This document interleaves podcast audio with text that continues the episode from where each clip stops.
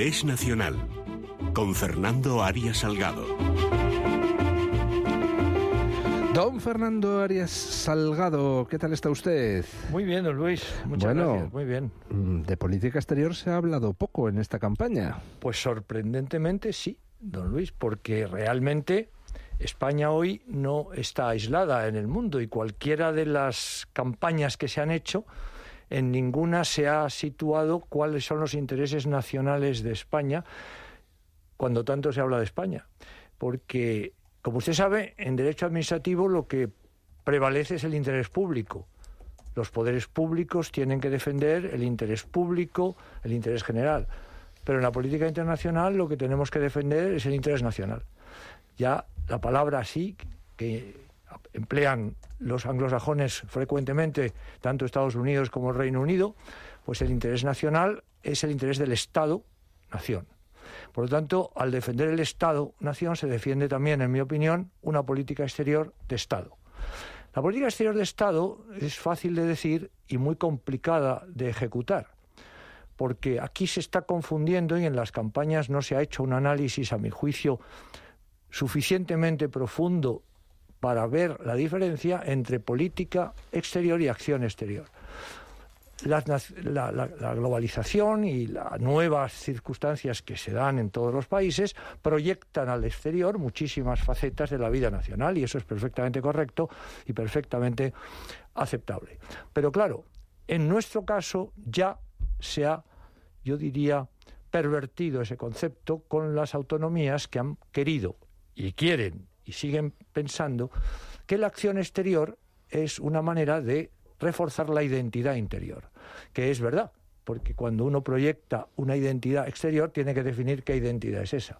Por tanto, el gran problema que ha tenido la política exterior en España es que desde que el Tribunal Constitucional permitió, en mi opinión, de una manera poco científica, que la acción exterior de las comunidades en el ejercicio de sus competencias era constitucional, no distinguió entre lo que es acción exterior y política exterior. Desde un punto de vista como el que estoy yo describiendo someramente, la política exterior es global, es total y solo puede ser gestionada por el Estado.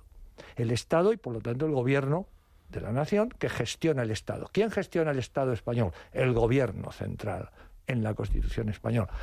Esto no se ha discutido a fondo en ninguna de las campañas y mire, en el momento en que estamos, cualquier decisión de reforzamiento del Estado central, que ya estaba previsto en la Constitución con las leyes de armonización que no se han tocado tampoco en estas campañas y que es una solución alternativa a la centralización. Pero que eso es así, en la política exterior es vital. No hay política exterior si el interés nacional no es del Estado total, del Estado global, del Estado central. Y eso hay que hacerlo antes de salir al exterior, que es la coordinación y armonización de las posiciones de España en los distintos países. Fíjese usted ahora, por ejemplo, la Unión Europea, China. Estamos negociando con China. Se acaba de hacer una, una, una, una, cumbre en China sobre un tema importantísimo, la ruta de la seda. ¿Dónde está el interés nacional de España en ese momento? Porque China ha venido aquí bilateralmente.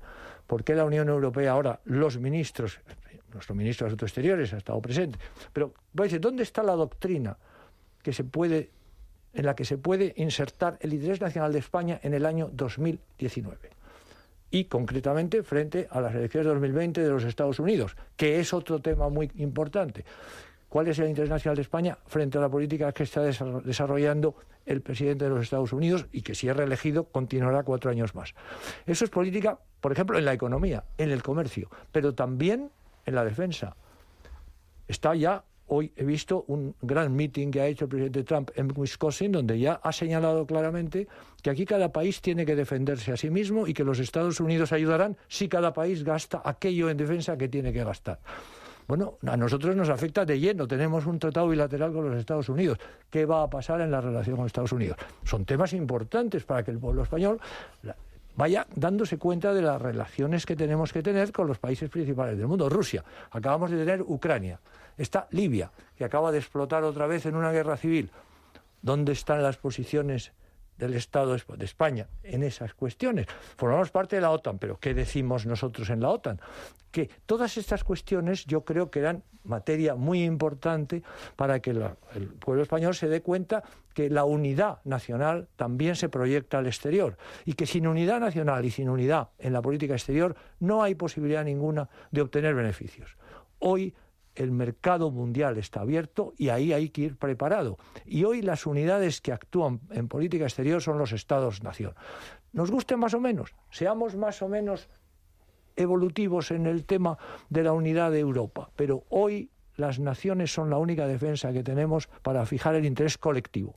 Ese interés colectivo tiene que estar unido, evidentemente, y requiere negociaciones y requiere, de alguna manera, como se hace a nivel nacional cuando hay que encontrar el interés público, hay que reunirse pues, con los sindicatos, con la patronal, con tal y cuál es el interés nacional de esta decisión. Pues en política exterior igual, lo que no puede ser es que haya señores por ahí circulando con cargos oficiales, como ha pasado en la Generalidad de Cataluña, diciendo y fijando cuál es el interés de una parte de una región de España. ¿verdad? Esto es un caos total en términos objetivos y crea una sensación de desgobierno que nos perjudica extraordinariamente a la hora de sentarse a negociar temas muy serios. Fíjese usted lo que está pasando en Libia. ¿Dónde está la posición española en Libia? Usted se acuerda que aquí comentamos lo que significó la intervención eh, de la OTAN en Libia eh, por el señor Cameron, el señor Sarkozy, eh, apoyados desde atrás por el señor Obama, con la liquidación del régimen de mm, señor Gaddafi, ¿verdad? Pues eh, mire usted las consecuencias, aquí las tenemos, mire usted qué pasa en Egipto, en Egipto ya está, claro, el presidente de Egipto está diciendo que el gran, eh, la solución para que Libia no sea islamista es que gane el general Haftar, eh, la unidad... Dictadura militar. Exacto, o por lo menos una vida, una visión autoritaria del, del, del poder que no ceda, mire usted lo que acaba de pasar en Islam, en, en Ceilán, perdón, el, Estado islamista aparece en Asia ahora, ya están todos los periódicos la prensa internacional hablando... pero resulta, resulta triste que, que, Occidente, pues al final le dicen, no, para que, eh, no ganen los islamistas, apoyad eh, dictaduras militares o gobiernos autoritarios. Oiga, ¿no sería mejor seguir el ejemplo de Túnez, donde mal que bien, pues un gobierno liberal y no islamista está sabiendo resistir? Pero, don Luis, eso es posible si no existe el Estado Islámico que dice que lo que quiere es destruir el Islam moderado. Porque, claro, el problema que no tenemos aquí, como, ha visto usted en Sri Lanka, ¿no? en el antiguo Ceilán, pues el, atentado está perfectamente eh, justificado. Fíjese, el, Le Monde de hoy dice, pues eh, se traslada, el, el terrorismo se traslada a Asia. Es decir, ahora ha perdido en África, está perdiendo en el Oriente Medio, ha sido derrotado en Siria y ahora aparece pues en Ceilán, aparece en Sri Lanka, el antiguo Ceilán, ¿verdad? es decir, que tenemos una amenaza global que nos afecta directamente y el norte de África, fíjese cómo está usted, cómo está. Tiene usted el, elemento de Túnez. Yo conozco Túnez bien, fui ahí embajador tres años, pero es que el problema es cuáles son las exigencias occidentales al Estado tunecino. Porque el problema no es solo ideológico, es un problema también de armonización y de ordenación interna de una sociedad eh, musulmana. Entonces, ahí hay que tener también cierta margen de maniobra a los poderes locales, ¿verdad? Sin que traspasen, pues esto que podíamos llamar la Carta de las Naciones Unidas. Porque mire usted, ¿cuál es el fracaso del multilateralismo que se dice tanto? Que no se aplica la Carta. La Carta de las Naciones Unidas, yo soy de donde, yo he estado cinco años en Naciones Unidas, yo conozco bien Naciones Unidas. ¿Por qué no funciona? Porque no quieren los estados que funcionen. Es así de simple. El Consejo de Seguridad paraliza todas las acciones cuando quieren, ¿verdad? Y ahí tenemos ahora, por ejemplo, el modelo China-Ucrania.